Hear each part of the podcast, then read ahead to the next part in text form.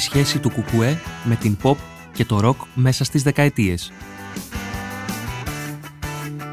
Οι υπερβάσεις του κόμματος είναι μικρές αλλά υπαρκτές, από τη δεκαετία του 60 ήδη.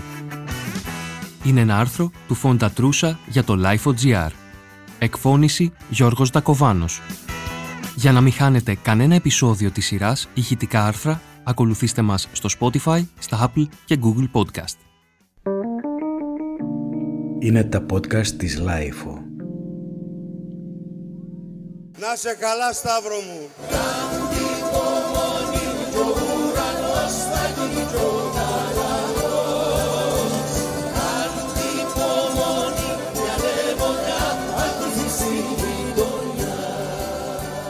Προσφάτως, στις 14 Ιανουαρίου του 2023, το Κουκουέ τίμησε τον συνθέτη τραγουδοποιό Σταύρο Ξαρχάκο μέσα από μια μεγάλη συναυλία που οργανώθηκε στο Στάδιο Ειρήνης και Φιλίας.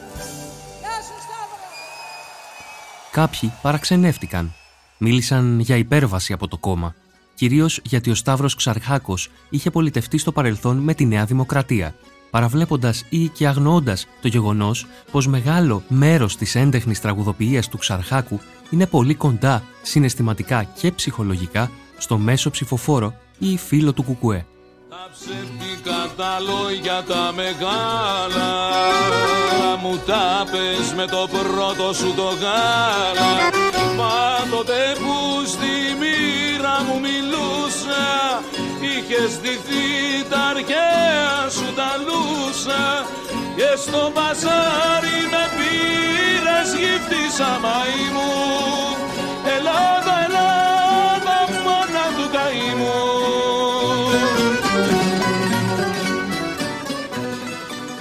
Άλλοι, εν τω μεταξύ, θεώρησαν υπέρβαση μια αποστροφή της ομιλίας του Γενικού Γραμματέα της Κεντρικής Επιτροπής του Κουκουέ, Δημήτρη Κουτσούμπα, που προηγήθηκε της συναυλίας με αναφορά στην pop. Την ακόλουθη. Είναι δε αξιοθαύμαστη και ίσως μοναδική στον Ξαρχάκο η ανιδιοτέλεια με την οποία προσεγγίζει το αντικείμενό του, όπως για παράδειγμα το στοιχείο της pop στο κινηματογραφικό έργο «Κορίτσια στον ήλιο». Θεωρήθηκε πως το να μιλάει για pop το κουκουέ μέσω του γραμματέα του ήταν κάτι το πρωτοφανές, αφού παρουσιάστηκε στα μίντια κάπως σαν κεραυνός εν ευθρία. Η μάλλον ασήμαντη, ακόμα και για το κουκουέ, αναφορά του γραμματέα στην pop του Ξαρχάκου δεν πρέπει να μας εκπλήσει για διάφορους λόγους. Και καταρχάς γιατί το pop rock έργο του Ξαρχάκου είναι πολύ μεγαλύτερο από το soundtrack του «Κορίτσια στον ήλιο». Εντάχει, να πούμε πως ο Ξαρχάκος υπήρξε από τους έντεχνους συνθέτες που χρησιμοποίησαν από νωρίς ροκ ηλεκτρικά όργανα στις ενορχιστρώσεις του και πως τραγούδια του Ξαρχάκου με ροκ αναφορές έχουν τραγουδήσει ο Σταμάτης Κόκοτας, ο Νίκος Ξυλούρης, η Αφροδίτη Μάνου και άλλα. Και σε αυτά δεν αναφέρθηκε ο γραμματέας. Δεν αναφέρθηκε δηλαδή στο άλμπουμ «Βιώνει καλοκαίρι μας» 1972, ούτε φυσικά στις ροκ μουσικές του Ξαρχάκου για το θεατρικό musical «12 μήνες καλοκαίρι» που εντυπωσίαζε στην Αθήνα του 1970.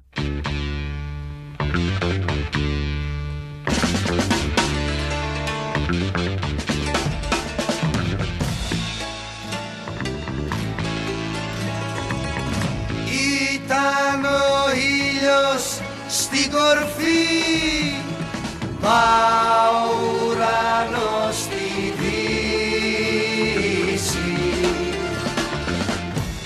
Γλάρι τους παίρναν η ψυχή. Απ' το κορμί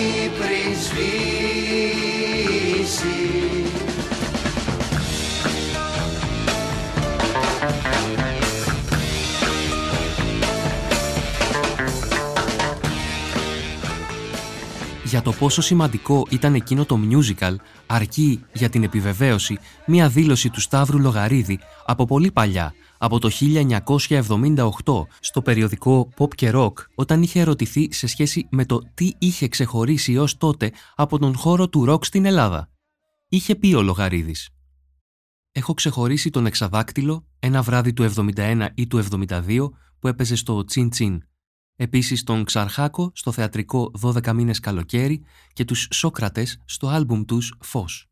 Και αν το ροκ μπορεί να έμεινε μάλλον παραπονούμενο από την ομιλία του γραμματέα, τότε τι να πει η πρωτοπορία και η avant-garde του Σταύρου Ξαρχάκου στο soundtrack «Τετράγωνο» στο Θεμιστοκλέου 43 ή στον δίσκο «Ε και όμο» που δεν θύχτηκαν καθόλου. Εντάξει, ο Γενικός Γραμματέας της Κεντρικής Επιτροπής του ΚΚΕ δεν είναι μουσικογράφος ή μουσικογραφιάς, όπως το λέμε εμείς πιο λαϊκά, αν και οι γνώσεις τους στο έντεχνο υπερβαίνουν κατά πολύ τον μέσο όρο. Από την άλλη όμως υπάρχει και κρυφό έργο του Ξαρχάκου που είναι εξίσου σημαντικό με το φανερό του και για το οποίο γενικώς δεν γίνεται λόγος.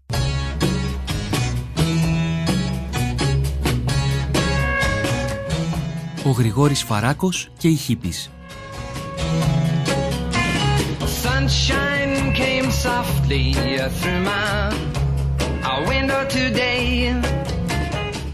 Το παράνομο κουκουέ συνδιαλέγεται με το ροκ και με τον κινηματικό χαρακτήρα του που ήταν συνδεδεμένος με τους χίπης και την αντικουλτούρα σε χρόνο πρώτο ήδη από τα τέλη των 60s. Μια τέτοια περίπτωση κομματικού που το έψαχνε με τα νεανικά ζητήματα ήταν ο Γρηγόρης Φαράκος.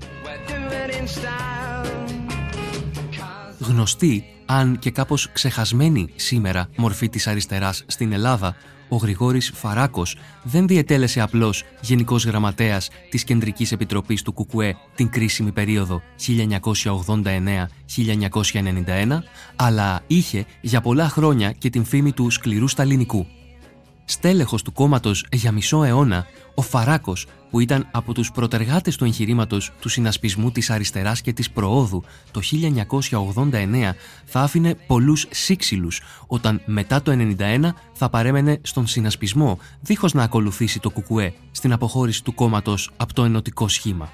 Οι άνθρωποι αλλάζουν απόψεις μέσα στα χρόνια. Δεν είναι ούτε πρωτοφανές ούτε παράξενο.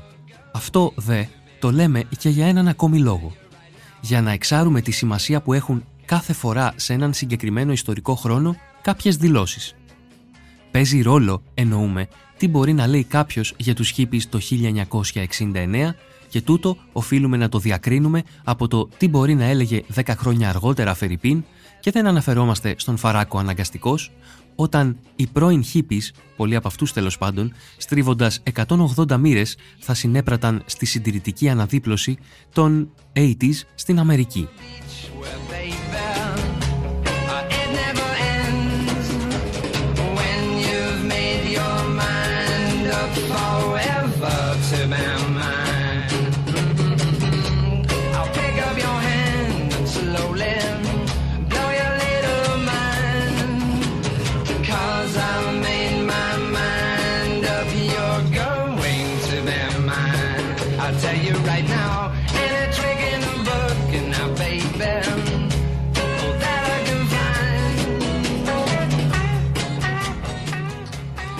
Περαιτέρω, ο Φαράκος ήταν, και αυτό είναι γνωστό, από τα στελέχη του κόμματος που είχαν ασχοληθεί από νωρίς με τα ζητήματα της νεολαίας.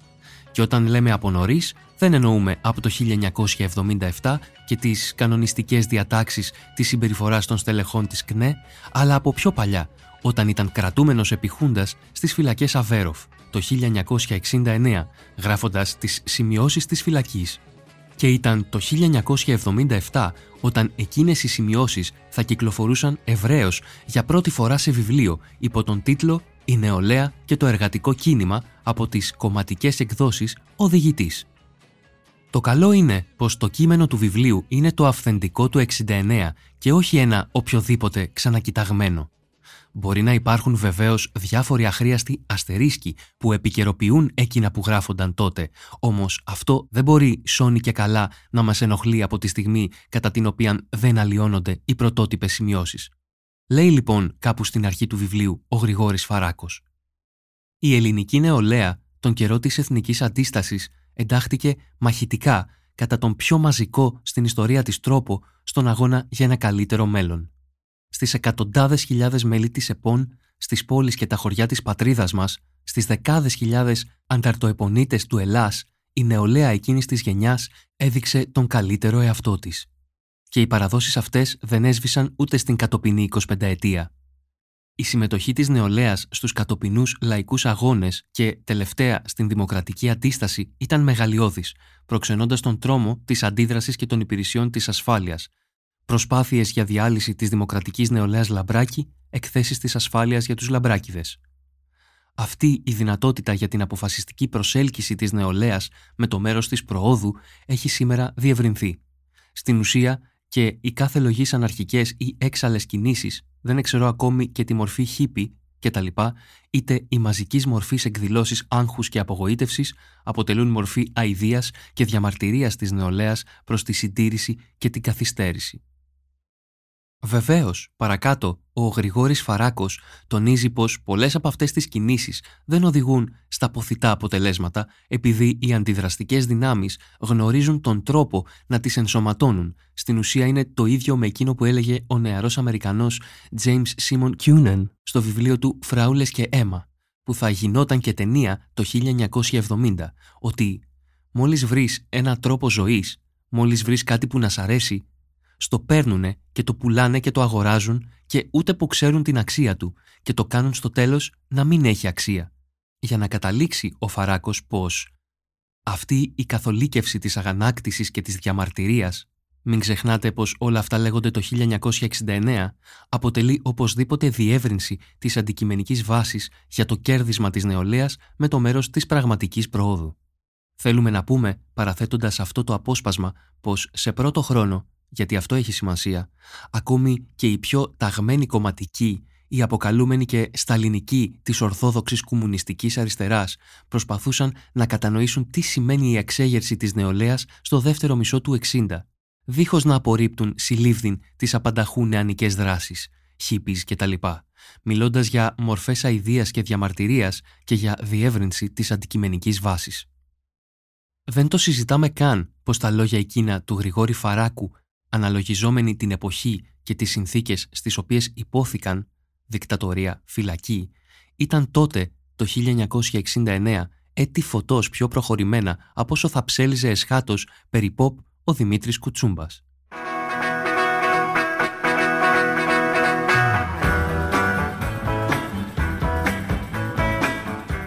Η Ρόζα Ιμβριώτη και η Χίπιζ.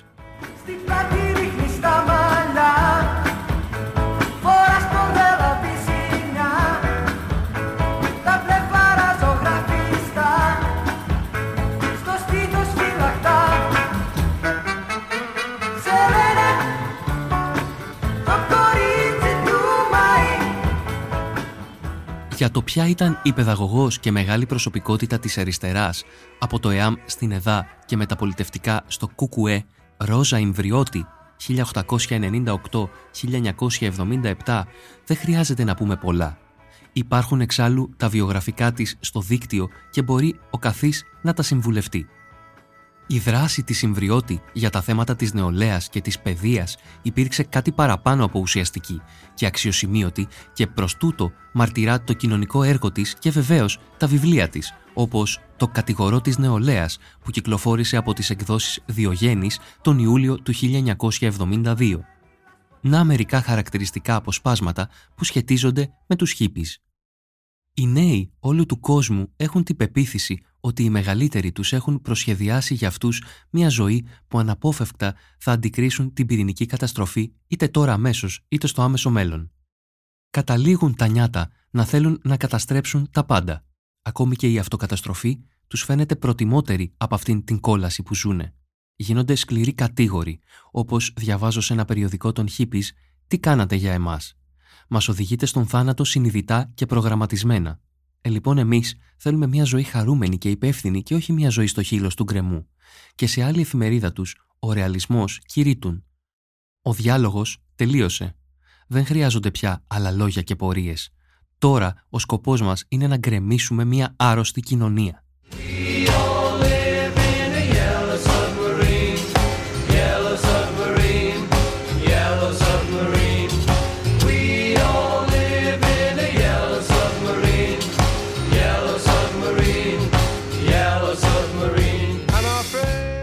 Αυτά έγραφε η Ρόζα Ιμβριώτη όταν ήταν 74 ετών και πιο κάτω, όπως το φαινόμενο των χίπης, που κι αυτοί όμως κλείνουν προς μια ζωή γεμάτη και πλούσια από νόημα. Διαμαρτύρονται μέσα στην οικογένεια, στο σχολείο, στο γύρο τους περιβάλλον. Θέλουν να διαθέτουν τον εαυτό τους αδέσμευτοι, χωρίς καμία ευθύνη. Ακόμα νομίζω πως και αυτή η ξεγυμνωμένη από κάθε ερωτικό συνέστημα υπερσεξουαλικότητα πρέπει να αποδοθεί στην ψυχολογία του άγχους. Οι γενιάδες, η ελευθερία στο σεξ, τα διάφορα σύμβολά τους, ακόμα και η έλλειψη καθαριότητας, είναι η πεισμωμένη διέξοδος και αντίσταση. Αντιστέκονται στον καθοσπρεπισμό και στην υποκριτική κοινωνία και σε κάθε προγραμματισμό με τη φαντασία τους και την απάθεια. Καταφεύγουν στις ειδονές, σε νέες θρησκείες που είναι η φυγή από την πραγματικότητα και ξέφρενα ζητούν νέα ήθη, νέες απόψεις, νέες αντιλήψεις για τη ζωή. Βεβαίως, στη συνέχεια η Ιμβριώτη εφιστά την προσοχή στον ξεσηκωμό που μπορεί να οδηγήσει στην τρέλα ή στα εγκλήματα. Αναφέρει τον Charles Manson και άλλα τεινά για να επανέλθει. Άλλες ομάδες νέων σέρνονται στα κλαμπ, κάνουν το στόπ στους μακρινούς δρόμους, κρατούν την κιθάρα τους, κάθονται στα πεζοδρόμια και τραγουδάνε. Και άλλοι hippies ονειρεύονται να στήσουν μέσα σε αυτήν την τέλεια εκβιομηχανισμένη κοινωνία της αυθονίας ένα βασίλειο φτώχειας, ονείρου και αλληλεγγύης. Είναι οι έφηβοι που ψάχνουν να βρουν τον εαυτό τους, που αποφεύγουν την οικογένειά τους, που έχουν άγχος, φτάνοντας στην απάθεια και στην φυγή. Βρίσκουν κάποια ανακούφιση, κάποια λύτρωση, έτσι τουλάχιστον νομίζουν, στο σεξ και τα ναρκωτικά. Αλλά και όλα τους φταίνε. Απ' εδώ βγαίνουν οι χίπεις και τέλος, οι πιο όριμοι και αυτοί που είναι περισσότεροι ζητούν να απαλλαγούν από τα γρανάζια της οικογένειας, αλλά και ολόκληρης της κοινωνικής μας ζωής. Είναι οι νέοι που ποθούν να πάρουν μέρος στη διαμόρφωση της μοίρας των συνανθρώπων τους. Οι περισσότεροι είναι παιδιά από ευκατάστατες οικογένειες. Παίρνει το κίνημά τους κοινωνικό χαρακτήρα. Σε αυτούς ανήκει η νέα αριστερά. Όλα αυτά δείχνουν περίτρανα πως υπήρχαν στελέχοι στην αριστερά και στο κουκουέ φυσικά που έβλεπαν δίχως στενές κομματικές παροπίδες το τι συνέβαινε στη νεολαία, στη Δύση, επιχειρώντας να ερμηνεύσουν την εξεγερσιακή δυναμική της χωρίς να απορρίπτουν τα αυθόρμητα, ριζοσπαστικά χαρακτηριστικά της.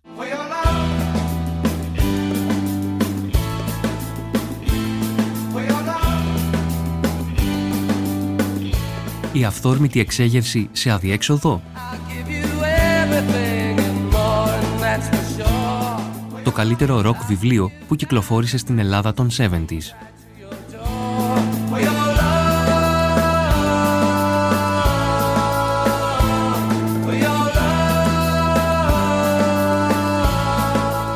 Στα μέσα του 70, η χώρα μας διάγει μια νέα κοινωνικοπολιτική φάση. Η νόμιμη πλέον κομμουνιστική αριστερά επιχειρεί να κεφαλαιώσει χρόνια παρανομίας, εξοριών, βασανιστήριων και κυνηγητών μέσω και σκληρών αντιαμερικανικών θέσεων που αφορούσαν σε σχέση με τα θέματα που μας ενδιαφέρουν εδώ, στη μαζική κουλτούρα και στο λεγόμενο αμερικάνικο τρόπο ζωής. Μέσα σε αυτό το περιβάλλον δεν μπορεί παρά και το ροκ να αντιμετωπίζεται αναλόγως. Από τις κομματικές εκδόσεις «Σύγχρονη εποχή» κυκλοφορούν εκείνα τα χρόνια δύο βιβλία που μας ενδιαφέρουν. Το ένα είναι το «Η άνδρωση» ζητήματα θεωρίας και πρακτικής του σύγχρονου παγκόσμιου νεολαίστικου κινήματος 1975 των Γιανάεφ και Πολικανόφ. Η λέξη άνδρωση σχετίζεται με την ενηλικίωση της σοβιετικής νεολαίας που είναι έτοιμη να επιδράσει στην πορεία της ιστορίας. Και το άλλο είναι το «Η αυθόρμητη εξέγερση σε αδιέξοδο» 1976 του Μπολσακόφ. Η συγγραφής βεβαίως ήταν σοβιετική και άγνωστη τότε στο ελληνικό κοινό. Ο Γιαννάεφ όμως ήταν ο Γενάντι Γιαννάεφ, που τον Αύγουστο του 1991 θα πρωτοστατούσε στο διήμερο πραξικόπημα των σκληρών κομμουνιστών κατά του Γενικού Γραμματέα της κεντρικής επιτροπής του ΚΚΚ σοβιετικής ένωσης Μιχαήλ Γκορμπατσόφ. Οι κονσέρβοι χάρτλαιντε έχουν κρατήσει το πλήρωμα από τον πρόεδρο Μακάο Γκορμπατσόφ. Έχουν ενστρώψει τον πρόεδρο Γενάντι Γιαννάεφ για το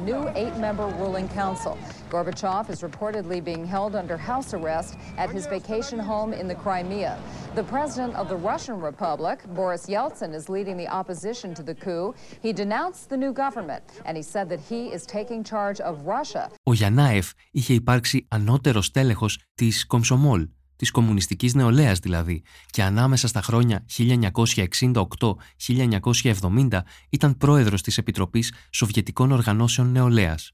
Ασχολιόταν δηλαδή με τα νεολαίστικα ζητήματα. Γράφουν κάπου οι Γκενάντι Γιαννάεφ και Αλεξάνδρ Πολικανόφ. Η νεολαία της δύσης δεν ακολουθεί όλη τον ίδιο δρόμο στην άρνηση του καπιταλισμού. Ορισμένοι νεολαίοι δείχνουν περιφρόνηση προς την αστική κοινωνία. Αποκρούν τους κανόνες και τις απαιτήσεις του αστικού τρόπου ζωής. Αλυτεύουν, χρησιμοποιούν ναρκωτικά, προσπαθώντας να φύγουν από την πραγματικότητα μέσω του κόσμου των αυταπατών. Όμως η διαμαρτυρία δεν έχει κάποιο θετικό αποτέλεσμα, και έτσι, ενώ προκαλούν τον κόσμο του κεφαλαίου, οι νέοι αυτοί μένουν εχμάλωτοι σε αυτόν. Στη συνέχεια, οι Σοβιετικοί συγγραφείς αναφέρονται στους Αμερικανούς Χίπη, στους Ολλανδούς Πρόβος και στους Ιταλούς Καπελόνι, τους οποίους και διαχωρίζουν από τις πιο σκληρές αλήτικες υποκουλτούρες των Γάλλων Blouson Noir, των Δυτικογερμανών Halbstarken και των Αμερικανών Hells Angels.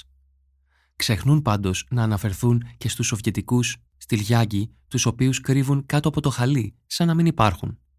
Γενικά, υπήρχε αυτή η τάση στους Σοβιετικούς συγγραφείς που ασχολούνταν με τα νεολαίστικα ζητήματα να είναι πολύ καλά πληροφορημένοι σε σχέση με το τι συνέβαινε στη Δύση. Έπαιρνες δηλαδή σωστές πληροφορίες, αποσιωπώντας όμως όλα εκείνα που συνέβαιναν στο δικό τους νεολαίστικο κομμάτι, πέρα από τους κομψομόλους. Αρνούνταν δηλαδή να δώσουν στοιχεία για ανάλογα φαινόμενα στη Σοβιετική κοινωνία, επειδή προφανώς φοβόντουσαν την εξάπλωσή τους, ενώ θα βρίσκονταν και εκείνοι όσο να είναι εκτεθειμένοι και απολογούμενοι. Το βιβλίο του Βλαντιμίρ Μπολσακόφ «Η αυθόρμητη εξέγερση σε αδιέξοδο», γραμμένο το 1973 ή και πιο πριν, είναι εν τω μεταξύ ακόμη πιο σημαντικό. Εκεί διαβάζουμε για το νέο αριστερό κίνημα διαμαρτυρίας στη Δύση που περιλαμβάνει το αντιπολεμικό και το φοιτητικό κίνημα, τους χίπης και τις οργανώσεις της νέας αριστεράς που έχουν μαρξιστική-λενινιστική αρχή, ενώ ανάμεσα σε άλλα πολλά γίνεται κριτική σε ηθήνοντα πρόσωπα της αντικουλτούρας όπως στον Άμπι Χόφμαν και στο βιβλίο του «Still This Book» 1971 που δεν το είδαμε ποτέ μεταφρασμένο στην Ελλάδα. Αντιθέτως είδαμε το «Revolution for the Hell of It» βλακοδός μεταφρασμένο ως «επανάσταση για την κάβλα της». Και βεβαίως στον Jerry Rubin και σε ένα άλλο κλασικό βιβλίο της Counterculture, το Do It, Scenarios of the Revolution, 1970, που είχε μεταφραστεί και στα ελληνικά.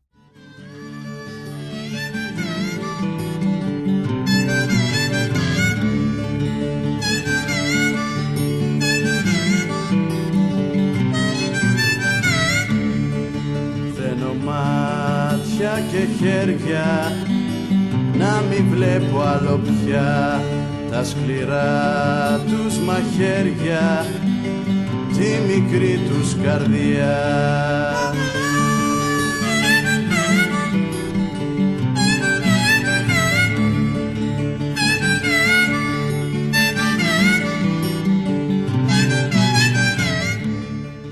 Τίποτα δεν ξέφευγε από τους Σοβιετικούς αναλυτές σε σχέση με όσα συνέβαιναν στη Δύση, παρότι με τα δικά τους, όπως προείπαμε, είχαν ένα κάποιο θέμα.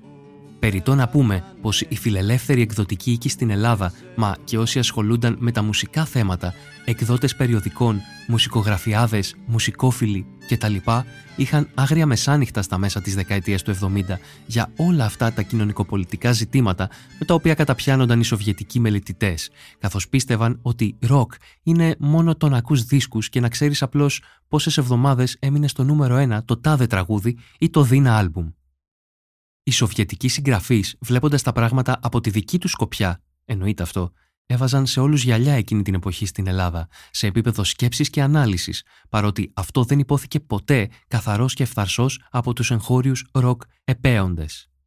Δεν χρειάζεται δε να πούμε πως κανένας Έλληνας, έστω και κομμουνιστής, δεν θα μπορούσε να γράψει στα μέσα των 70s, όπως και δεν έγραψε εξάλλου, ένα βιβλίο σαν το Η αυθόρμητη εξέγερση σε αδιέξοδο.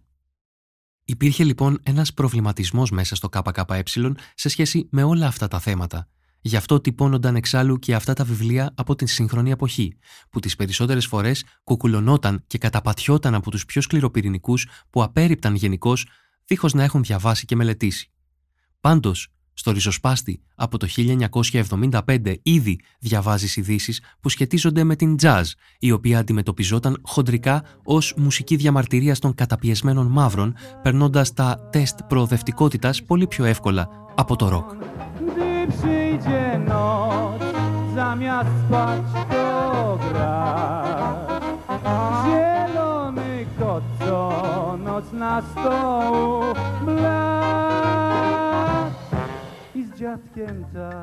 Έτσι, ο κόσμος ενημερωνόταν από την κομματική εφημερίδα για το πολωνικό Jazz Jamboree το 1975, ενώ ζωντανή jazz θα παρουσιαζόταν στο τέταρτο φεστιβάλ ΚΝΕ Οδηγητή το 1978 από το σεξτέτο του Λάκη Ζόη και το τρίο του Γιάννη Φλόρου. Επίσης, δεν ήταν λίγες οι φορές όπου η εφημερίδα θα έγραφε για τους Ούγγρους μουσικούς της jazz που εμφανίζονταν κατά κύματα την ίδια εποχή 1978 στο Jazz Club του Γιώργου Μπαράκου στην Πλάκα. Το 1978 η όπερα «Πέτρος ο πρώτος» του συνθέτη Ανδρέη Πετρόφ θα παρουσιαζόταν στο Ηρώδιο.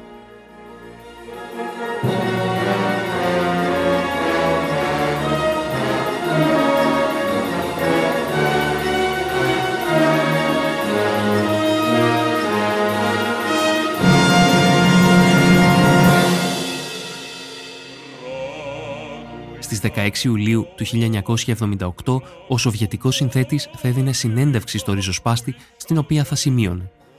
Για τη ροκ όπερα δεν θα πω αν είναι κακή ή καλή. Θα πω αυτό. Ότι αφού υπάρχει και κατά κάποιο τρόπο έχει φίλους, δεν μπορεί παρά να επηρεάζει και την κλασική όπερα. Εμένα προσωπικά μ' αρέσει. Νομίζω μάλιστα ότι μερικές φορές γίνεται σκαλοπάτι για να φτάσεις και να αγαπήσεις την κλασική όπερα.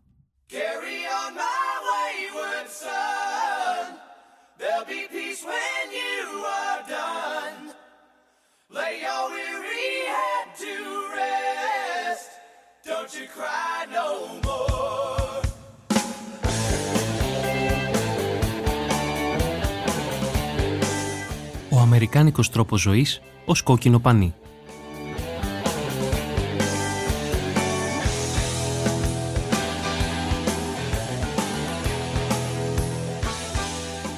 Το 1977 κυκλοφορεί από τις κομματικές εκδόσεις «Οδηγητής» το βιβλίο για την αγωνιστική, ταξική, πατριωτική διαπαιδαγώγηση της νεολαίας. Το βιβλίο γενικώς παρέχει οδηγίες προς τους νέους κομμουνιστές, τους κνήτες και τις κνήτισες σε σχέση και με ιδεολογικά θεωρητικά ζητήματα, αλλά και σε σχέση με θέματα της καθημερινότητας, ελεύθερος χρόνος, διασκέδαση, οικογενειακές και σεξουαλικές σχέσεις κτλ.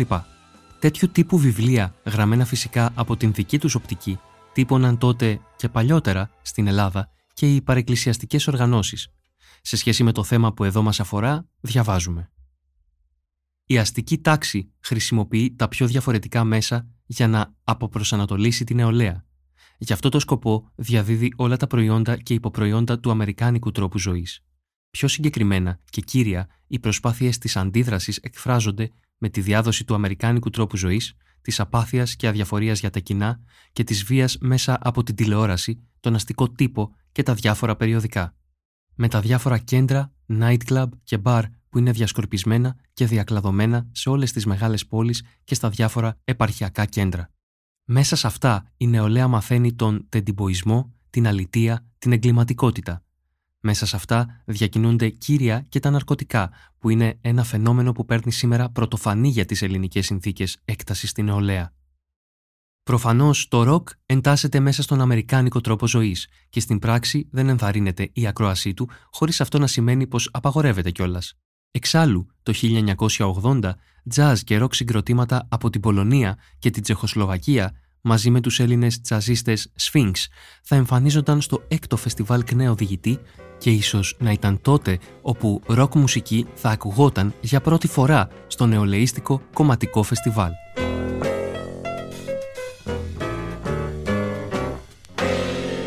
Την ίδια χρονιά, 1980, ο Μίκης Θεοδωράκης, που τότε πολιτευόταν με το ΚΚΕ είτε στις δημοτικές του 78 είτε στις βουλευτικές του 81, θα μιλούσε και για το ροκ, ανάμεσα σε άλλα, σε μια κομματική εκδήλωση στα τότε ΚΑΤΕΕ της Αθήνας, αργότερα ΤΕΗ και σήμερα Πανεπιστήμιο Δυτικής Αττικής στο Εγάλεο. Διαβάζουμε από τον Ριζοσπάστη, 19 Απριλίου 1980. Όλη η φιλολογία που αναπτύσσεται γύρω από το ροκ τελευταία έχει πολιτικό χαρακτήρα και τελικά αποσκοπεί στην αποπολιτικοποίηση της νεολαίας. Το ροκ ξεπίδησε από τις καταπιεσμένες μειονότητες των μαύρων της Αμερικής. Έχει όμως σε μεγάλο βαθμό αφομοιωθεί από το σύστημα. Δεν θα το διέδιδε η Αμερική αν είχε επαναστατικά μηνύματα όπως ισχυρίζονται μερικοί. Το ροκ σαν μουσική έχει και θαυμάσια στοιχεία. Όμως από όλα αυτά στο νέο τελικά μένει η τσίχλα, η κοκακόλα και ο αμερικάνικος τρόπος ζωής. Η καραμέλα του αμερικάνικου τρόπου ζωής εξακολουθεί να ισχύει για το κουκουέ και στις αρχές της δεκαετίας του 80 παρά το γεγονός της αναγνώρισης των όποιων θαυμάσιων στοιχείων στο ροκ.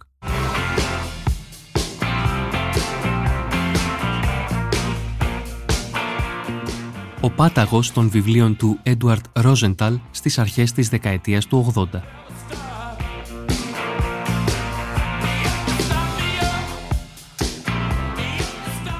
Την τριετία 1980, 1981 και 1982 κυκλοφορούν τρία βιβλία από την σύγχρονη εποχή που θα έγραφαν ιστορία. Ήταν τα βιβλία του Έντουαρτ Ρόζενταλ, «Στόχος, η φθορά των συνειδήσεων» 1980, «Αναζητώντας ιδανικά» 1981 και «Στην εξουσία των ψευδεστήσεων» 1982. Λέμε έγραψαν ιστορία γιατί τα βιβλία αυτά είχαν κάνει πολλές εκδόσεις και είχαν διαβαστεί πολύ και όχι μόνον από τους κνήτες και τις κνήτισες, μα και από όσους άλλους θα υπόκεινταν στο σχετικό ψιστήρι.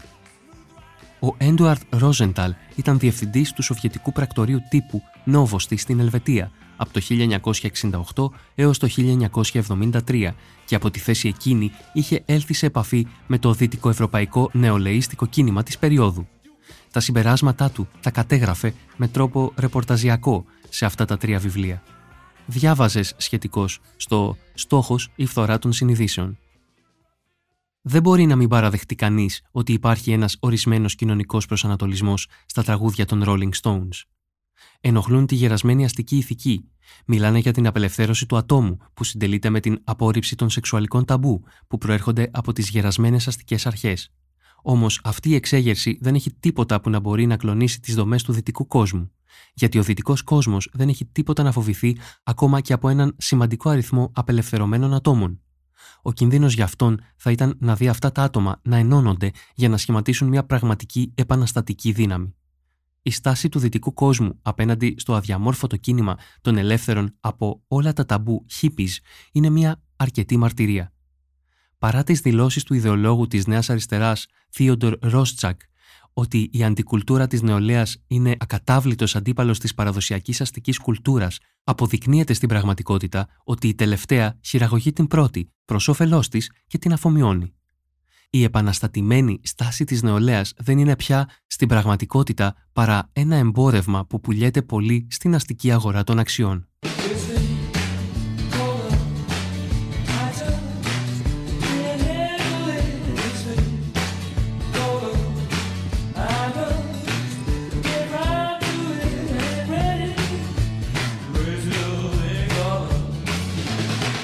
Περιτώ να πούμε, αλλά το λέμε.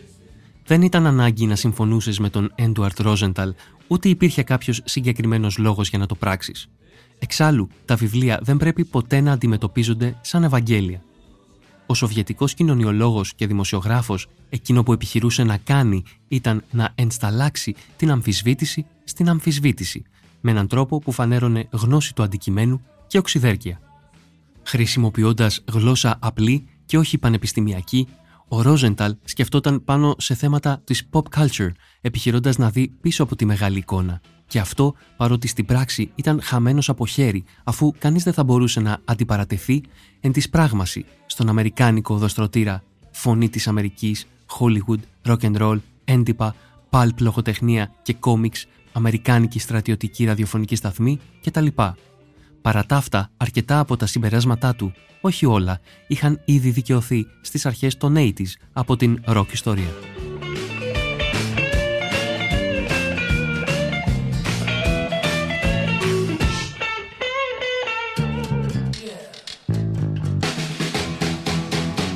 Εν τω μεταξύ, στα πρώτα χρόνια της δεκαετίας του 80, το ροκ απασχολεί τον ριζοσπάστη μόνο αν γίνονται επεισόδια στις συναυλίες καλλιτεχνών του ηλεκτρικού blues, του rock και του new wave με το πρόσημο να μην είναι πάντα εκείνο που φαντάζεστε.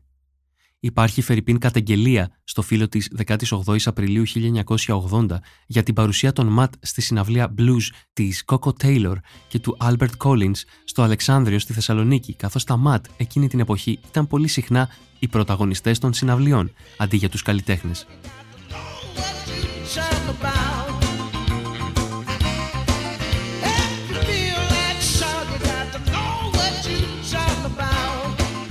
Φυσικά η jazz εξακολουθεί να προβάλλεται μέσα από την εφημερίδα και με κάθε αφορμή.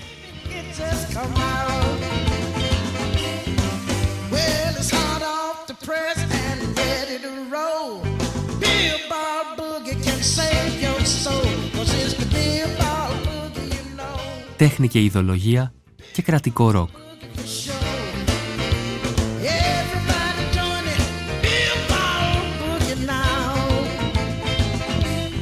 Στις 20 με 24 Απριλίου του 1983 οργανώνεται από το Κεντρικό Συμβούλιο της ΚΝΕ και την Πολιτιστική Επιτροπή της Κεντρικής Επιτροπής του ΚΚΕ συμπόσιο υπό τον τίτλο «Τέχνη και Ιδεολογία», τα πρακτικά του οποίου τυπώνονται σε έναν τόμο την επόμενη χρονιά, 1984, από την σύγχρονη εποχή. Στο συμπόσιο είχαν συμμετάσχει και Έλληνες ομιλητές, ο Νίκος Κοτζιάς παραδείγματος χάρη, Υπουργός Εξωτερικών προσφάτως των κυβερνητικών σχημάτων υπό τον Αλέξη Τσίπρα, μα και ξένοι και βασικά Ανατολικογερμανοί. Κάποιος Φίλιπ Ντίκ θα προβεί μάλιστα σε έναν ύμνο για το γερμανόφωνο ανατολικογερμανικό ροκ, μέσα από το οποίο ροκ αναδεικνυόταν, όπως τα έλεγε, τραγούδια που υποστήριξαν και ύμνησαν τον αγώνα του Βιετναμέζικου λαού εναντίον στην Αμερικανική επίθεση, τραγούδια για την αντίσταση των χιλιανών συντρόφων εναντίον στον φασισμό, τραγούδια για τον ηρωικό αγώνα του Παλαιστινιακού λαού ενάντια στην ιμπεριαλιστική πολιτική του Ισραήλ, καθώς και τραγούδια που εκφράζουν την αλληλεγγύη της γερμανικής νεολαίας στον αγωνιζόμενο λαό του Σαλβαδόρ.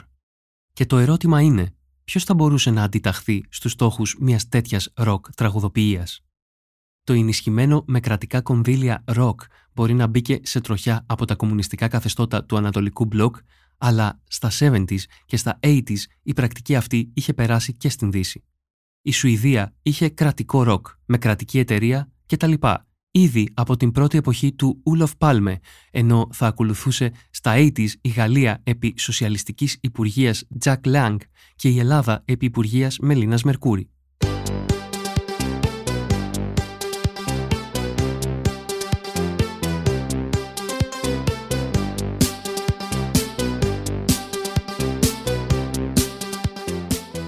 Όλοι ξέρουν πως το περιώνυμο Rock in Athens του 85 στο Καλιμάρμαρο με Culture Club, Class, Depeche Mode, Cure κτλ. είχε τελεστεί υπό την αιγίδα του Πασοκικού Υπουργείου Πολιτισμού και Επιστημών, του Υφυπουργείου Νέας Γενιάς και του Γαλλικού Υπουργείου Πολιτισμού, ενώ αρκετοί θα θυμούνται και την προσπάθεια τότε του Πασόκ για ένα επιδοτούμενο ροκ μέσω των ήχων του χειμώνα και της Μουσίνκα, μουσική συνεργατική κίνηση Αθήνας, όταν Γενικός Γραμματέας Νέας Γενιάς ήταν ο Στέφανος Μανίκας. Όπως διαβάζουμε τότε στην μουσική Τεύχος 102 Μάιος του 1986, διαστόματος Μανίκα. Αυτό το έμπρακτο ενδιαφέρον της πολιτείας ίσως ξενίζει και είναι φυσικό όταν στο παρελθόν τα πάντα είχαν περίπου αφαιθεί στους αδυσόπους νόμους του εμπορικού κυκλώματος χωρίς τη δυνατότητα ισχυρής εναλλακτικής πληροφόρησης, όταν ολόκληρα μουσικά ρεύματα είχαν αφοριστεί Έχουμε την πρόθεση, τη φιλοδοξία, αλλά και το χρέος να συμβάλλουμε, χωρίς καμία διάθεση χειραγώγησης. Χρέος της πολιτείας είναι, και σαν Γενικός Γραμματέας αυτό επιδιώκουμε, να υποβοηθήσει την προσέγγιση με την καλλιτεχνική δημιουργία και τον δημιουργό.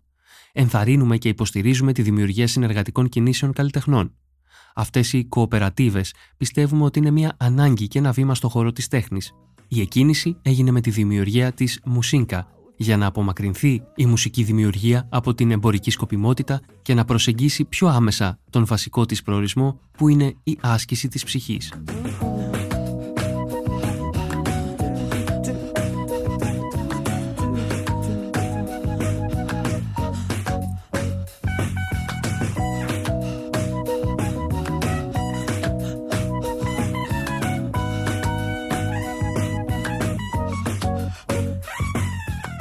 Στα μέσα της δεκαετίας του 80, το κουκουέ, σε θεωρητικό τουλάχιστον επίπεδο, εξακολουθεί να παραμένει οχυρωμένο σε σχέση με το ροκ πίσω από τον αμερικάνικο τρόπο ζωής, αν και εμφανώς λιγότερο από όσο στα 70s και την λεγόμενη μαζική κουλτούρα. Έτσι, στο πλαίσιο του 11ου φεστιβάλ ΚΝΕ Οδηγητή 1985, τυπώνεται και κυκλοφορεί ο τόμος «Μαζική κουλτούρα του Ιμπεριαλισμού», που περιλαμβάνει μεταφρασμένα κείμενα δημοσιευμένα αρχικώς σε ανατολικοευρωπαϊκά έντυπα ανάμεσα και το «Μαζική λογοτεχνία και αντικουλτούρα» κάποιου Αλεξάνδερ Νικολιούκιου που είχε τυπωθεί για το ανατολικογερμανικό περιοδικό Weimarer Beiträge. το 1974. Τα συμπεράσματα του αρθρογράφου είναι κάπως ανάλογα με εκείνα του Έντουαρτ Ρόζενταλ. Διαβάζουμε. Η αντικουλτούρα την οποία η νεολαία εγκομιάζει σαν καθαρτική δύναμη αποδεικνύεται ανίκανη να ξεφύγει από τα πλαίσια της καπιταλιστικής κοινωνίας που με εμπάθεια στυλιτεύει και αρνείται.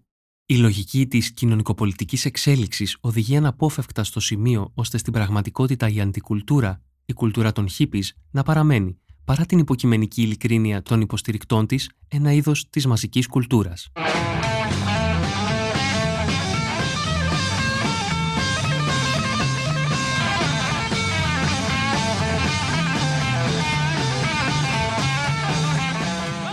Μετά το Woodstock, οι 10 Years After θα εμφανίζονταν και στο φεστιβάλ Κνέο Διηγητή το 1988. Στο Κουκουέ, τις περισσότερες φορές οι αλλαγές είναι αργές, επώδυνες για το ίδιο το κόμμα, αλλά υπάρχουν. Και σε αυτό, σε σχέση με την ξένη μουσική, με το ροκ και τα λοιπά, φαίνεται πρωτίστως στα φεστιβάλ Κνεοδιηγητή.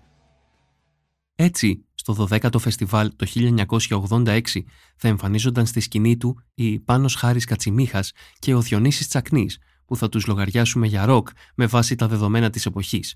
Εξάλλου και οι τρεις τους είχαν ξεκινήσει από τα ροκ συγκροτήματα της δεκαετίας του 70.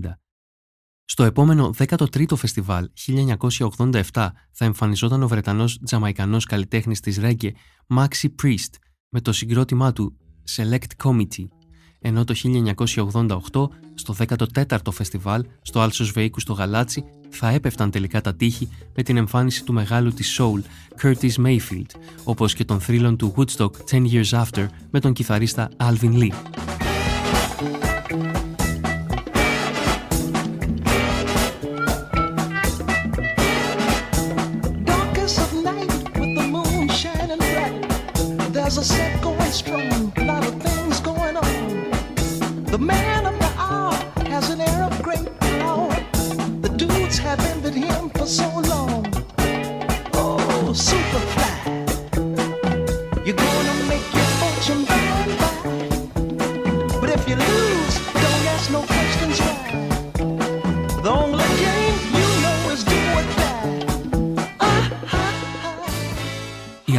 Αποκαλούμενε κοσμοϊστορικές αλλαγές στο τέλος της δεκαετίας του 80 και στα πρώτα χρόνια του 90, που στην Ελλάδα σηματοδοτήθηκαν από το εγχείρημα της εκλογικής συμμαχίας Κουκουέ και ΕΑΡ, που εξέφραζε το μεγαλύτερο μέρος του παλιότερου Κουκουέ εσωτερικού, και την δημιουργία του συνασπισμού της αριστεράς και της προόδου, έριξαν κι άλλο νερό στο μήλο, με αποτέλεσμα να διαβάζεις στα κομματικά έντυπα αδιανόητα πράγματα έως και ένα-δύο χρόνια νωρίτερα.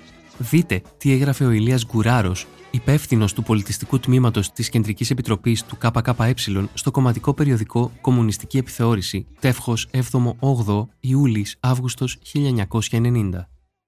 Στον τομέα της τέχνης είναι χαρακτηριστική η προσκόλληση της αριστεράς και για πολλές δεκαετίες στον σοσιαλιστικό ρεαλισμό και στον θαυμασμό των προϊόντων του. Οι συνέπειες ενός τέτοιου γενικότερου προσανατολισμού της αριστεράς, τουλάχιστον του μεγαλύτερου μέρους της, αφού πράγματι υπήρξαν και φωνές διαφορετικές, ήταν και είναι πολύπλευρα αρνητικές. Τεράστια τείχη υψώθηκαν ανάμεσα στη σκέψη μας και την αιρετική σκέψη δεκάδων, αναμφισβήτητα αξιόλογων, μαρξιστών και μη, διανοητών που από το έργο τους έπρεπε να είχαμε πάρει ό,τι θετικό προωθούσε την ανάπτυξη του πολιτισμού, των γραμμάτων και των τεχνών. Για παράδειγμα, διανοητές όπως ο Γκράμζι, ο Φρόιντ, ο Λούκατς, ο Φίσερ, ο Μαρκούζε, διαπρίσιος υποστηρικτής των ζητημάτων που έθετε η αντικουλτούρα, ο Έλιοτ, ο Πάουντ, ο Μπαχτίν και πολλοί άλλοι ήταν κομμένοι από τη βιβλιογραφία μας και ο μόνος λόγος μελέτης τους ήταν η καθολική απόρριψή τους. Έτσι, σπουδαία έργα, λογοτεχνικά, οικαστικά, κινηματογραφικά, μελέτες, δοκίμια πέρασαν στο περιθώριο των κακών έργων. Όχι, δεν υπάρχει καμία επίσημη απαγόρευση, τουλάχιστον στη χώρα μας, όμως είναι γνωστό πως οι εκάστοτε αλλά και οι πάγιες πολιτικές σκοπιμότητες τα οθούσαν έξω από το πεδίο μελέτης μας. Τα κανονικά παιδιά γεννιούνται κανονικά, μεγαλώνουν κανονικά, ονειρεύονται κανονικά, ερωτεύονται κανονικά και πεθαίνουν κανονικά. Hey,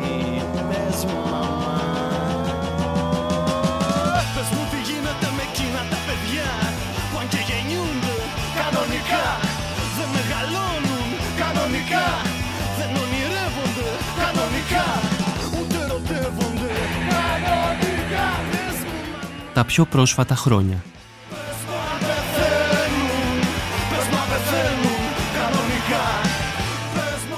Από τις αρχές της δεκαετίας του 90 και μετά τα πράγματα εξελίσσονται περίπου αναμενόμενα, χωρίς ιδιαίτερες εκπλήξεις εννοούμε. Αν και η παρουσία του άξιου Βρετανού ροκ τραγουδοποιού Paul Roland στο 21ο Φεστιβάλ Κνέο Διηγητή το 1995 ήταν οπωσδήποτε μία έκπληξη. Τέλος πάντων, φτάνουμε σε ένα σημείο, σήμερα πια, όπου το κουκουέ μπορεί να μιλάει χωρίς ενδοιασμούς για ροκ κουλτούρα, αξιολογώντας συνάμα την προσφορά του ελληνικού ροκ στο ευρύτερο ελληνικό τραγούδι με τα παρακάτω λόγια. festival.kne.gr Το ελληνικό ροκ, αν και προϊόν πολιτισμικής εισαγωγής και όχι μαζικής κουλτούρας και κομμάτι του αμερικάνικου τρόπου ζωής πλέον, πολύ γρήγορα βρήκε τη δική του φωνή, απέκτησε εγχώρια χαρακτηριστικά και έγινε βασικός εκφραστής της νεανικής κουλτούρας σε ορισμένες περιόδους μάλιστα με κυριαρχικούς όρους. Επηρέασε το ελληνικό τραγούδι και επηρεάστηκε από αυτό, καταγραφόμενο ως ένα διακριτό κομμάτι του. Στους στίχους του ελληνόφωνου ροκ καταγράφηκε ο θυμός, η οργή, αλλά και η ορμή, η αισιοδοξία, η δημιουργικότητα και η μαχητικότητα, κυρίως όμως μια διαχρονική αμφισβήτηση. Αυτό είναι και το μεγάλο κληροδότημα του ελληνικού ροκ ήχου στο ελληνικό τραγούδι. Μένουν πολλά να γίνουν ακόμη προς διάφορες κατευθύνσεις και θα γίνουν. Όχι γιατί έχουν αδικηθεί μέσα στις δεκαετίες κάποια θέματα από το ιστορικό κόμμα της αριστεράς, τα θέματα είναι αυτά που είναι και τίθενται επιτακτικά ανεξάρτητα από τις διαθέσεις του καθενός από εμάς, αλλά γιατί σαν άτομα ο κάθε κομμουνιστής και η κάθε κομμουνίστρια δεν αξίζει να αδικούν τους εαυτούς τους.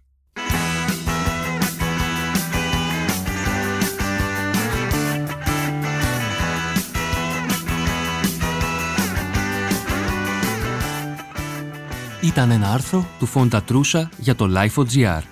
Εκφώνηση Γιώργος Δακοβάνος. Για να μην χάνετε κανένα επεισόδιο της σειράς ηχητικά άρθρα, ακολουθήστε μας στο Spotify, στα Apple και Google Podcast. Ηχοληψία, επεξεργασία και επιμέλεια Γιώργος Ντακοβάνος και Μερόπη Κοκκίνη. Ήταν μια παραγωγή της Lifeo. Είναι τα podcast της Lifeo.